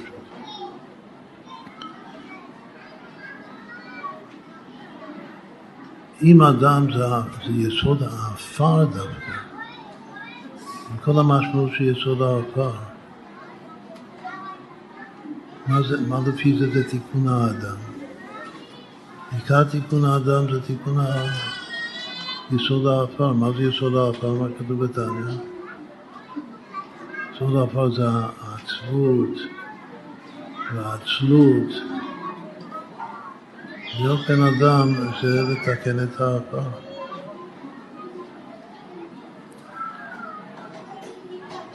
לתקן את האדום. איפה האדום, איפה מראה אדומה, יש כאן מושג 4 מראות. בגוף, איפה המראה האדומה? יש מראה לבנה, וגם כן הכל הולך לפי הצבעים. אם החודש הזה זה חודש של להכיר נכון את הצבעים, שיש הרבה בלבול בזה. אז אחד מהנושאים זה המראות. יש מראה לבנה ומראה שחורה ומראה ירוקה, מראה אדומה. 4 המראות האלה זה בעצם מה שהיינו באמצע להסביר שלפי הקבלה יש 4 י' כ' ו' כ' של צבעים עיקריים. שבדרך כלל ה-י' כ' ו' כ' זה לבן, אדום, ירוק, שחור. ואין פה לא כחול ולא משהו אחר. היוד זה לבן, והילאה זה האדום, ובב זה ירוק. שמה אמרנו קודם? שירוק זה כולל גם מה שאנחנו קוראים ירוק וגם צהוב. אבל באיזה כתוב שהירוק שבעין זה יכול להיות כל גוון, זה גם כחול. כל הגוונים חוץ ממה שאנחנו קוראים גוונים, כל הספקטרום חוץ מאדום, הכל זה ירוקים. כמו שהוו של שם השם כולל את כל וו הקצוות. אז ככה הכל זה נקרא ירוק. גם הכחול. וזה האבק, הוו של שם השם. ומשהו סתם צבע, זה אימא, זה האדום, והמלכות בסוף זה שחור, זה בלי צבע. משהו אור חוזר, מה זה שחור? שהוא מחזיר את כל הכתרים, את כל הגלים, את אחד האור המפסיר לא חוזר, הוא נשאר שחור. איפה יש שחור בשיר השירים? שחורה אני ונאהבה. תקלה דווקא המכות בשיר השירים היא שחורה, כך היא אומרת על עצמה. שזה יסוד עכשיו, איזה תופעה יש בגוף שזה בדיוק ארבע אלה ולא משהו אחר. זה מרסות המרות. המרות זה כבר תכונות, כנגד תכונות נפש. והמרות מזוהות עם איברים מסוימים בתוך הגוף. המרה לבנה, איפה המרה לבנה? המרה לבנה זה מה שכתוב בתניא. כל הצבעים האלה זה כתוב בפרק א', סימן שזה נושא מאוד יסודי בתורת הנפש. המרה לבנה זה בריאות, וזה ליצנות, התפארות ודברים בטלים. המרה ירוקה שזה תאוות התענוגים. ובמרה, יש איבר בגוף, מרה, כיס המרה. המרה האדומה, שזה אדם, איפה הוא מרכז אדם? שהוא אדום, הוא הכי אדום, הכי דם, זה הכבד. ומה נשאר? נשאר המרה השחורה. איפה המרה השחורה? ובת חול. בת חול הוא אמרה, מה אמר רבי נחמן? אמר שאני המרה הלבנה, לכן אני סוד הריאות. והתורה האחרונה שלו, לפני שהוא הסתלק. אני הריאות, והמתנגד שלי הכי גדול, שלא נזכיר אותו בשמו, בגלל שבאמת צדיק גדול מאוד, מאוד מאוד, אז הוא המרה השחורה שהוא הדחור. יש מלחמה תמידית, מתמדת, בין הריות לבין הדחור. בין המרה לבנה לבין המרה השחורה. שזו דוגמה חשובה מאוד. כל ההבחונים האלה נכון, היום שיש בהומופתיה גם כן הקפלות כאלה, וזה לא נכון, זה משובש. למי שמכיר.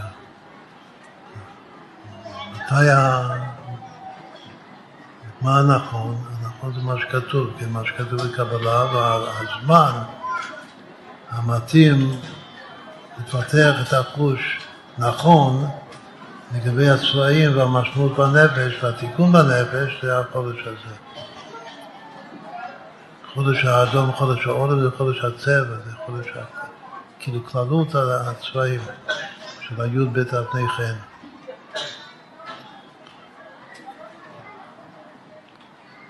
אז עוד הפעם, אז יש לבן ואדום וירוק ושחור, אבל מה? כמו שבאריזה הפרה, או שזה המלכות, או שזה הבינה, אז ככה לגבי השחור והאדום. לפי הפירוש הפשוט, האדום זה בדיוק כבר כזה הבינה, והשחור זה המלכות, שמחזיר את כל האור. נשאר שחור, שחורה אני ונאווה, שחור יפה.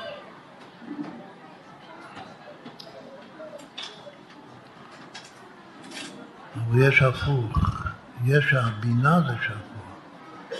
על הבינה כתוב במחשכים מושיבני, ואז זה זוג, וכמו בינה, זה כמו תלמוד ירושלמי ותלמוד בבלי. תלמוד ירושלמי זה לבן, ותלמוד בבלי זה שחור, כך כתוב. מה זה שחור לבן? היום לא קוראים לזה צבע בכלל. גם דבר שדיברנו הרבה פעמים, אני רוצה לדייק בפרטים שהשכל יתייחס, שכל נטו, שכל נקי, אז עדיף לי לצלם בשחור לבן יותר מצבעים. הצבעי, שאני עושה משהו בצבעים שזו המציאות, זה עבד, אז הצבעים זה מגלה לי את הרגש, אבל לא את השכל. מה שמגלה את השכל זה שחור לבן. מישהו בעל שכל הוא יעדיף צילום בשחור לבן על גבי צילום בצבע, בגלל ששחור לבן הוא רואה יותר נכון את פרטי הפרטים. מה זה שחור לבן? זה המוחין. הלבן זה החוכמה והבינה זה השחור, או כמו שמוסבר אצלנו בספר היסודי של סוד השם, בתוך הדעת יש איתרא דחסדים ואיתרא דגבורות, וזה השחור. בעצם השחור זה איתרא דגבורות, זה השמאל של הדעת, שמאל דוחה, הלבן זה איתרא דחסדים, שזה הימין של הדעת, ימין מקרבת. אבל גם זה הכל זה במוחין, השחור לבן. ולעומת זה, הירוק באמת הוא נשאר הטיברת, שזה כללות כל הגוונים השונים למיניהם, מיני צבעונים. והאדום עכשיו הוא המלכות. איזה מלכות נקראת על שם אדום? מלכות שצריך לתקן אותו. מלכות אדום. עשיו הוא אדום. עשיו הוא המלכות של לעומת זה, אבל הוא עיקר הגלגול. ועיקר הגלגול הראשון של הבל וקין זה יעקב, זה התאומים, יעקב ועשיו. שיעקב הוא הבל וקין הוא עשיו וקין. והוא אדום. האדום האדום הזה.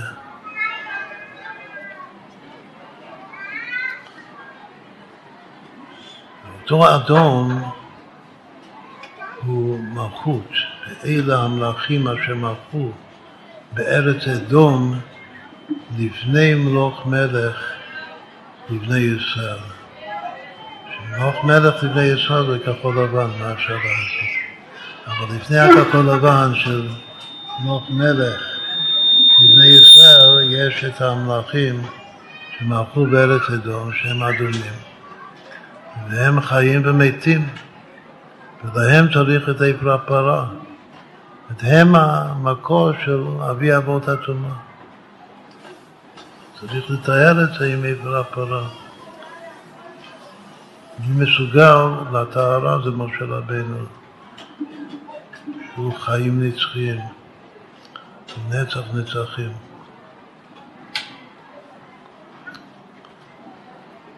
מה שעשינו עכשיו, עד עכשיו, זה סקירה והקדמה, כמה הקדמות חשובות. רק צריך, אנחנו עכשיו באמצע, רק נשלים עוד דבר לפני שנעשה סיכום. אמרנו שהאדם זה ההפך, זה חידוש, זה פשט, מה אפשר לעשות. ויצר השם אלוקים את האדם, אף מן האדמה. גוף האדם זה האפה. אז מה לגבי שאר היסודות? מי זה מים? מי האב טיפוס בתורה של מים? זה יסוד המים. אנחנו עכשיו אומרים גם דבר שהוא לא כל כך קצור, אבל משהו פשוט שכל אחד ראוי להיפונן בו, שארבעת היסודות זה ארבעה שורשי נשמות. זה מקביל למרוס, מקביל כל מיני דברים. ועכשיו, אני באמצע, איך זה קשור לנשמות המיוחדות הגדולות שאנחנו מכירים בתורה.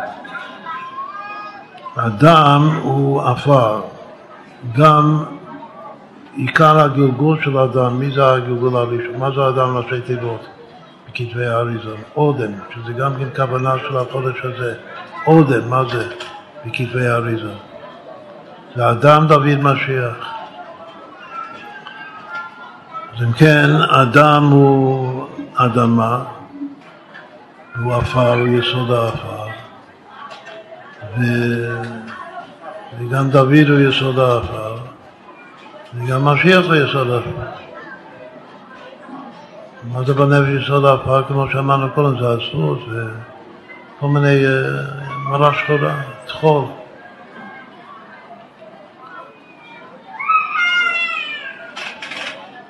משיח זה אחד שליבו דואג לקרבו, שדווקא לא מגלים לזה תורה. בכלל, זה המיטרה הלוי בסוף קונטוס ההתפעלות, אומר שהדבר הכי חשוב, אתה רוצה להיות חסיד, חסיד חב"ד אמיתי, שיגלו לך לזה תורה.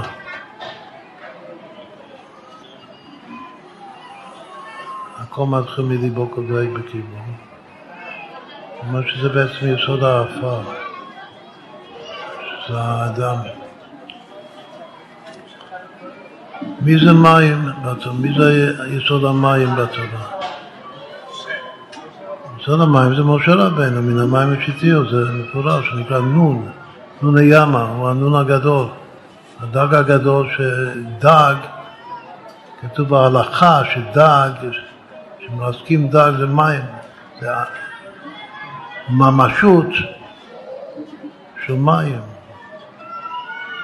מישהו מים בעצם זה משה רבנו נותן התורה. התורה נמשלה למים, אין מים אלא תורה. מישהו נותן את התורה זה משה רבנו, הוא נקרא שם המים. אז משה זה יסוד המים. ואדם דוד משיח זה יסוד העפר.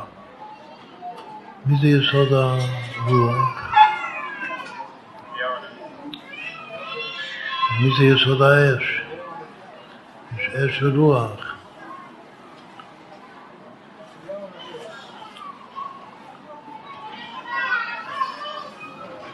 אחד מהם זה אליהו הנביא. מי זה אליהו הנביא? אש או רוח?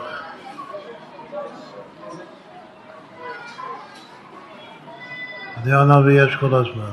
פנחס אליהו חוזר בכל הדורות. שאלה משהו עלה איך הוא עלה שם? שזה כתוב גם בפיידור של כתבי אריזה, שאליה הנביא זה יסוד האש.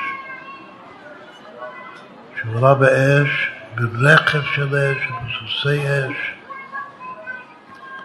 הוא הוריד אש בקמל. אם איש אלוקי אש, זה לשון איש, כמו שנסביר.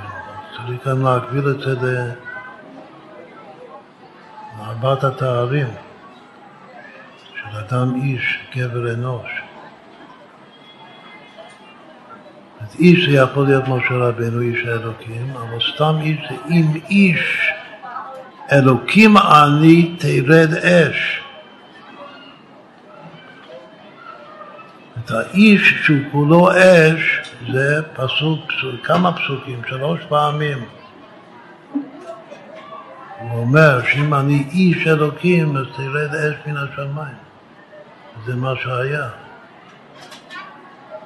ירד אש בקרמל, זה עוד אש. הוא עלה השמיימה באש. מכל זה, ויש עוד כמה דברים שכותב האריזה, מכל זה, אליהו הנביא הוא מזוהה עם יסוד האש. עכשיו, האש באמת הוא שואף, כתוב. נחזור לעלות, להתחבר עם יסוד האש שהוא חושך. ולהיעלם.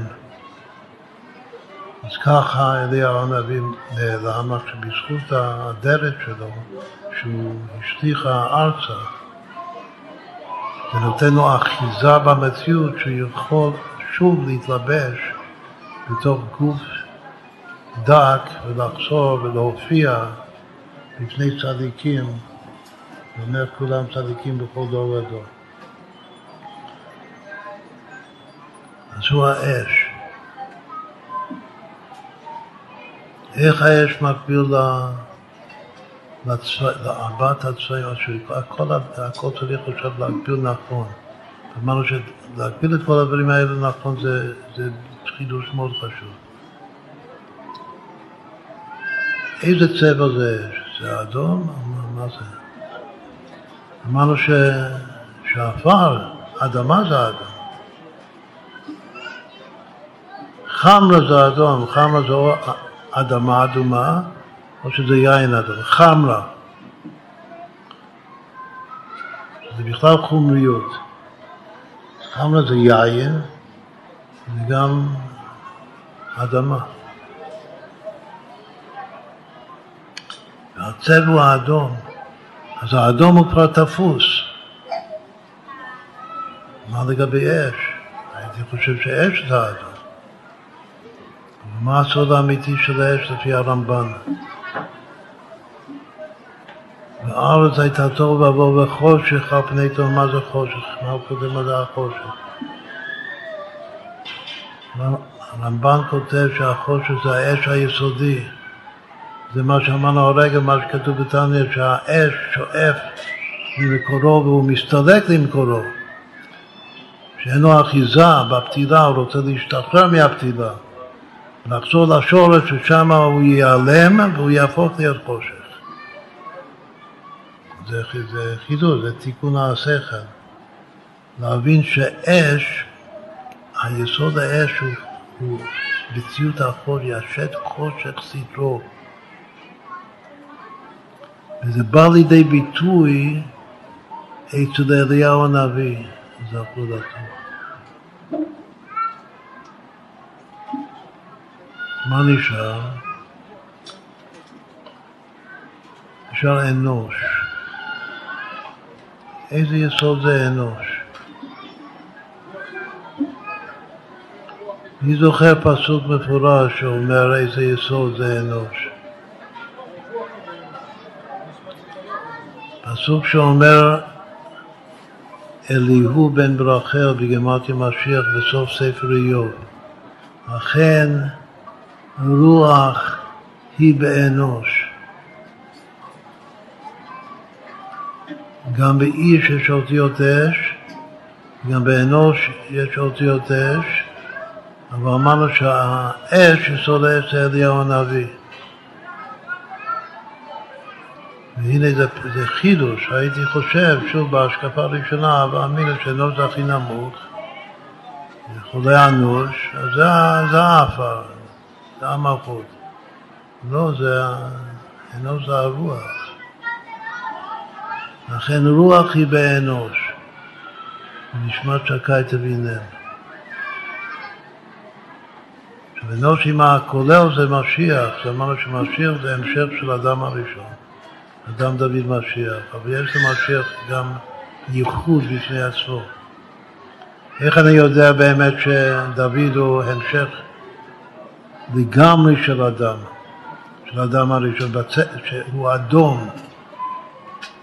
מה כתוב על דוד המלך? שהוא רק מופיע פעם ראשונה, הכל הולך אחר הפתיחה. אז כתוב איך מתארים אותו? אדמוני, יש רק שניים בתנ"ך שמתוארים אדמוני. היצא הראשון אדמוני זה עשיו, שהוא קין. ואחר כך בא דוד המלך שהוא גם קין, כתוב בכתבי האריזה. זה אדם, אבל זה השורש קין, זה השורש הגבוה באדם, בתור שורש. זה גם קין וגם עשיו וגם דוד. דווקא עשיו ודוד הם אדמוני. אדמוני בגמטריה פלא, שני פלאים. אבל זה אדם, זה אדום, אדמוני. מה כתוב עליו? אדמוני עם יפה עיניים. מתי זה היה? בראש חודש תמוז. זה תיקון העיניים. דוד המלך הוא אדמוני עם יפה עיניים. כמה שווה אדמוני עם יפה עיניים? שווה מלכות. רק עם יפה עיניים. אדמוני זה פלא, מה זה עם יפה עיניים? שווה שכינה. אמרתי יפה מאוד. אדמוני עם יפה עיניים. יש שחורה ונאווה, יש שחור יפה, יפהפה, יש אדום יפה יפה, אדמונים יפה עיניים, זה דוד המלך. אבל שוב, למשיח יש כבר ייחוד, שמשיח הוא רוח. איך אני יודע שמשיח הוא רוח? כתוב רוח, אז עוד שוב, פסוק מפורש, רוח אפינו משיח השם. אבל בין התארים של בן אדם זה אנוש דווקא, אנוש עם הקולר שווה משיח. אכן רוח היא באנוש, איזה רוח? רוח של משיח. חוץ מרוח אפינו משיח השם, איפה עוד אני יודע שמשיח? רוח, בנח עליו רוח השם. רוח חכמה ובינה, רוח עצה גבורה, רוח דעת ויראת השם. זה משיח, זה ארבע רוחות יש למשיח. הדלת רבתי של אחד זה דלת רוחות עולה, הכל זה ופרצת של משיח. אז מה יש לנו? יש לנו שאש, זה אליהו הנביא. ואיזה צבע זה? שחור. איפה יש מושג אש שחורה? וכל שחורה על גבי אש לבנה, מה שאני קורא זה אש שחורה. אני קורא את השחור בינתיים.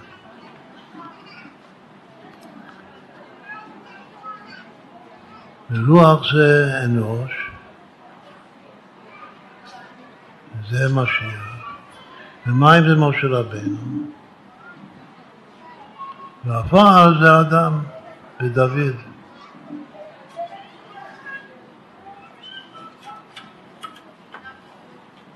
עוד לא השלמנו את הפאזל הזה. מה? איך זה אדום זה עצלות.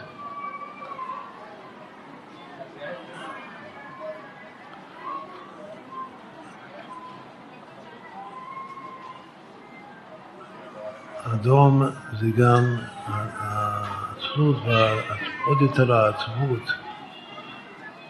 זה תופעה של כוח, אחד מהדברים של דם, והשורש אדם ואדם, גם קשור לחטא העגל, שזה כוח המדמה בנפש. דמיונות. דמיונות שווא. ובלעומת זה, העצבות, העצבות זה כמו ייאוש. כמו גם שרבי נחמן אומר, שעיקר היתר הרע, שעיקר השקר בנפש, זה העצבות, הייאוש שזה בא מכוח המדמה.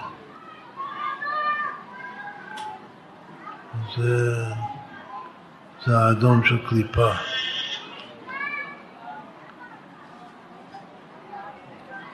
אמר את זה אחרת. האדום, אמרנו שבצבע האדום יש כמה דברים רעים כמו כעס. יש דבר שיכול להיות טוב ויכול להיות רע, שזה אהבה כאש.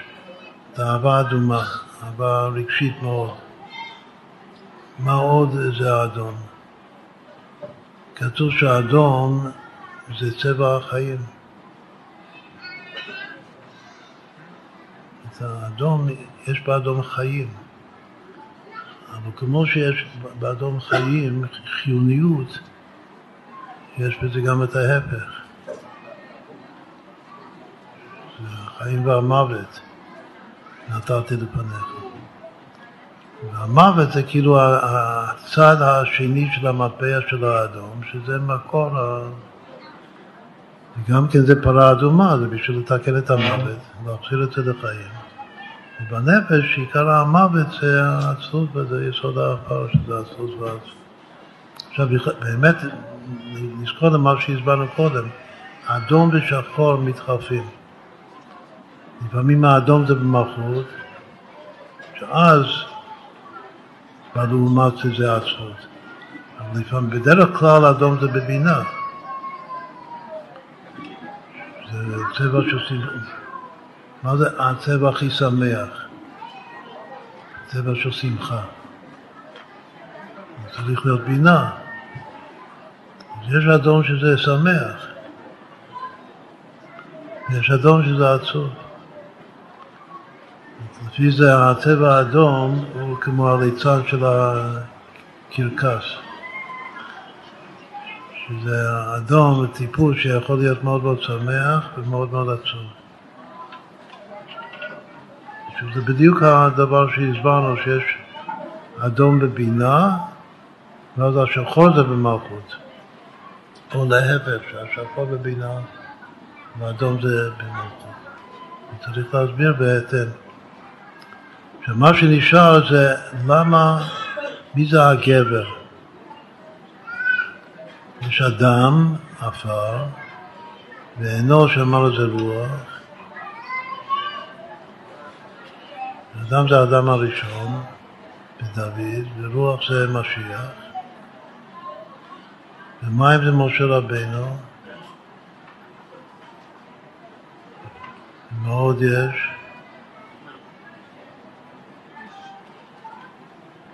יש אש, זה אליהו הנביא.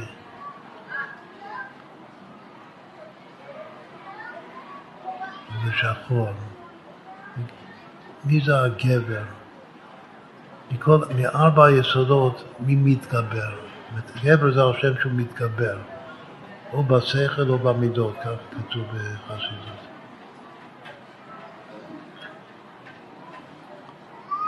איזה יסוד כתוב עליו בתורה בפירוש, אפילו 4 פעמים בסמיכות, שהוא בתנועה, בדיוק, במבול של נוח, כתוב 4 פעמים התגברות גבר ביחד עם מים.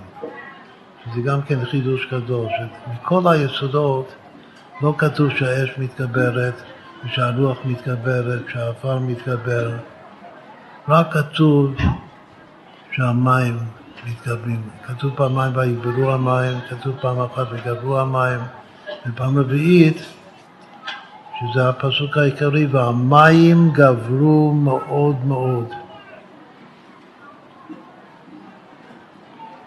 והמים גברו מאוד מאוד, אומנם זה מבול, אבל אנחנו מצפים למבול העתידי, מלא הארץ ליד השם כמים לים מכסים.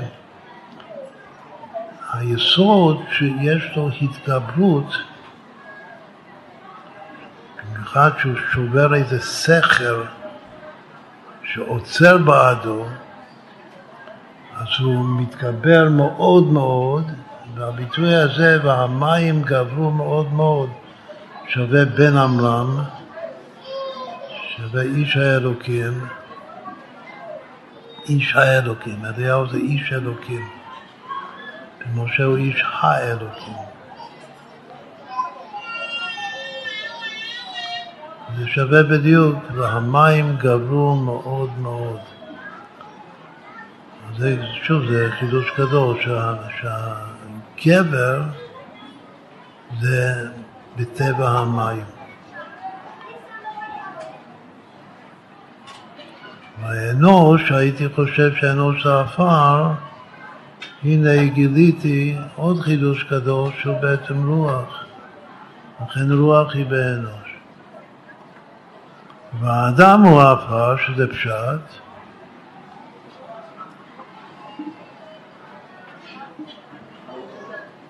והאיש, שגם לא אמרנו את זה בפירוש, הפשט, מי זה האש?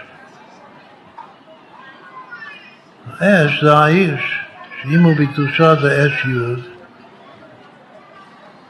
אם זה לא בקדושה זה אש בלי היוד, זה אש אוכלת, אש אוכלתן. שזו הקבלה מאוד מאוד חשובה, יפה, מקודשת. שהאדם זה עפר, ואיש זה אש, וגבר זה מים, ואנוש זה רוח. עם כל שרק פרק. עד כאן נסתפק בזה, אם כי שזה רק היה פרק ראשון של כל הסיפור. את הסיפור השני זה למפות את הגלגול של קין. זה הגלגולים של האדום, ואצל השבטים זה ראובן. עוד משהו מאוד חשוב שלא אמרנו, מה הסמל של הדגל של ראובן, של החודש הזה, חודש תמוז? מה חושבים? הדודאים. מה זה דודאים? זה דיו אדום, אותיות. אדם דיו. זה אש שחורה. מה חז"ל אומרים לגבי שחור אדום? הקשר ביניהם.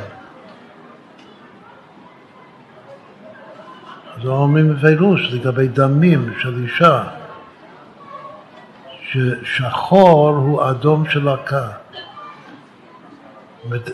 דם יכול להפוך להיות חלב במקרה הטוב, יכול להפוך להיות לבן, או שדם במקרה הלא טוב של לקה הופך להיות שחור. זה גם כן בדיוק מה ששאלת עכשיו, אדום. אדום או שהוא הופך להיות לבן, ואז האדום בעצמו מתגלה כטבע של שמחה, או שזה יכול להפוך להיות שחור, ואז זה מתגלה לטבע של עצלות, ועצלות של ההפך השמחה, דבר בהיפוכו. עכשיו, מי נולד מהדודאים? ראובן. איך הוא נולד? גם כן משכיבה, מייחוד, שזה על דרך הייחוד הראשון של יעקב ולאה, שהוא חשב שזה רחל, והתברר שזה לאה.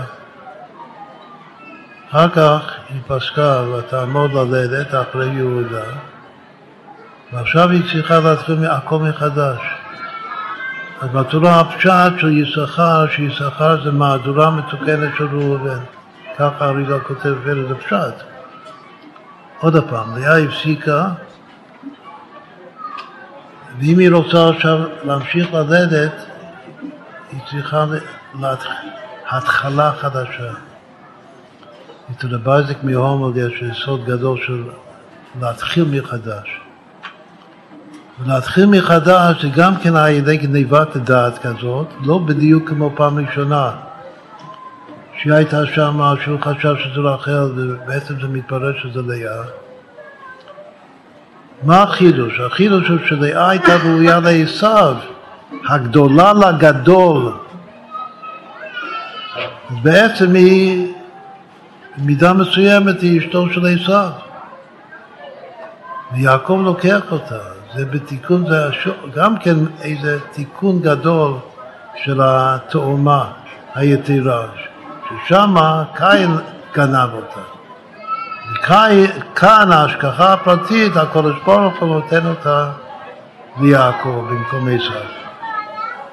ובזכות הבכי שלה, שהיא בכתה, שחס ושלום שלא תיפול בגורלו של עשיו הרשע. אבל זה קורה בדיוק אותו הדבר. זה היה לילה של רחל. אז הוא כל היה, הרי צדיק מתכונן לייחוד. אז הוא, עם כוונות של יום שלם, הוא מתכוון לרחל. ופתאום הוא בא הביתה מן השדה, ופוגש ויוצאת כנגדו לאה ואומרת, אליי תבוא. ואז הוא צריך לעשות סוויץ'. לשנות את כל הכוונות שלו, את כל המנטליות שלו. אבל זה לא בדיוק משנה. הוא מבין שהסיפור הזה זה תיקון של הרובי. אמר שרובי זה יעקב, יעקב לאה, שלאה כאן בעצם היא רחל. זה בדיוק הסוד של הפרה האדומה, זה רחל שזה לאה, שתהיה ביחד. מי שנולד זה יששכר, ועכשיו יששכר הוא כן זוכה ברוחניות ובפנימיות ליתר שאת ויתר ראש, שהיה ראוי לראובן. אבל הוא הפסיד את זה, פחז כמים אל תותר, כי עלית על משכבי אביך, אז חיללת יצואי עלה. אבל הסיפור של בלהה. אז הספיר הכחול, הימין של הצבעים, של הספקטרום, הוא מקבל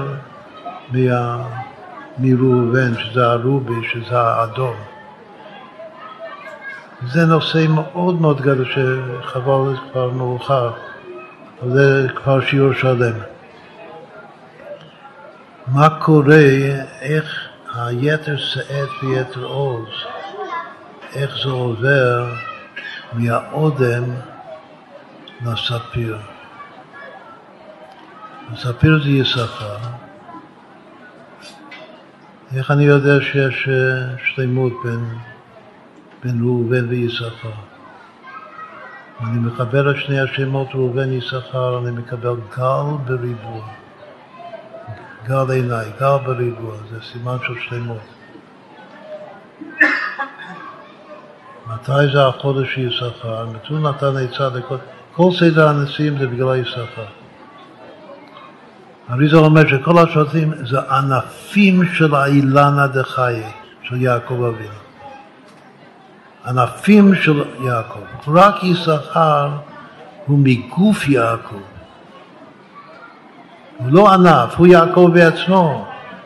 איך אני יודע שיששכר זה יעקב בעצמו? יותר מכל השבטים, יותר מיוסף, אפילו יותר מלוי. משהו ביששכר יודעים בינה לעיתים, שזה יבל שהוא קין, שהוא גוף האילן, כך הוא כותב האריזה.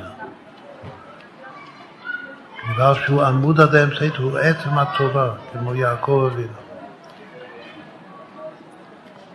איש תם.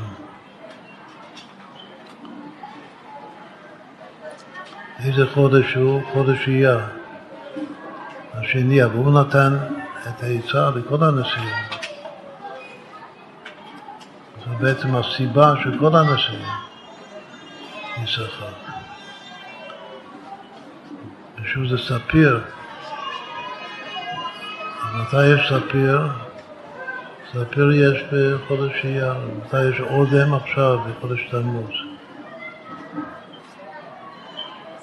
בכל אופן, לפי סדר השבטים, התולדה שלהם, ראובן הראשון, יששכר החמישי, אבל החמישי זה בעצם מהדורה מחודשת, עם הדודאים שלו, עם הדיו האדום שלו. מהדורה מחודשת של ראובן. כך הוא זכה.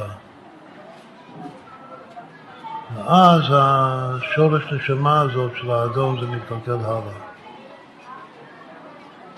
להגיע לחזקיהו המלך, שראוי להיות משיח. אחר כך, ככה עכשיו האריז"ל, אחר כך זה מגיע למתתיהו, החשמונאי. וזה חנוכה, זה חג של קין. גם פלא, חידוש. שמתתיהו בדיוק אותו שורש.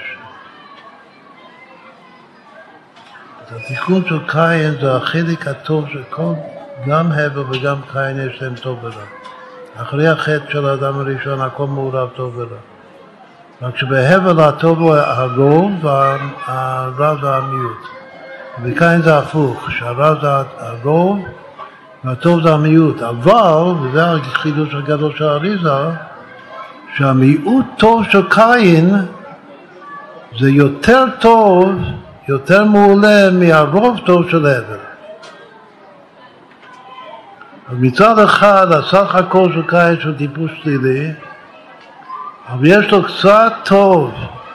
הקצת טוב זה יורד לעקב שלו. ויעקב לוקח את זה מעשיו. מה שהוא אוחז בעקב עשיו זה לא העקב של עשיו ממש, זה מה שמרביש, מה שירד לתוך העקב. שזה החלק הטוב, שהחלק הטוב הזה כמעלת הזהב על הכסף, זה יותר טוב מכל הטוב של הבל. והחלק הזה הוא רוצה לתת לראובן, אבל ראובן פספס. אז החלק הטוב הזה זה עובר ליששכר. ולאחר כך ממתתיהו זה מגיע לעקביה בן מהללאל, השנה כן, ממנו זה מגיע לרבן יוחנן בן זכאי, ממנו זה מגיע לרבי עקיבא. אחר כך זה ממשיך הלאה עד לדור שהורידה, הוא מתאר את כל הגלגולים של השורש הזה. אבל יעקב לוקח את זה מעשיו, ואחר כך עקביה לוקח את זה, עקביה בן מהללאל. ובסוף עקיבא, רבי עקיבא בן יוסף, לוקח את זה. וכל החלק הטוב של עשיו, של קין, שעולה על כולנו. איך זה בדיוק עובד, העקב, זה צריך בעריכות להסביר את זה. אולי בימים הקרובים נשלים את זה. בכל אופן, לחיים לחיים, שנזכה לתיקון של ראובן, של הדודאים. דודאים זה בשביל האהבה. נזכה לאהבה כאש בין איש ואישה, בבחינת זעקו. זעקו שכינה ביניהם, שהחתן זה הקדוש ברוך הוא והכלה זה כנסת ישראל. ביאת משיח נזכה לחתונה הגדולה. זה חודש טוב לחתונות. לחיים.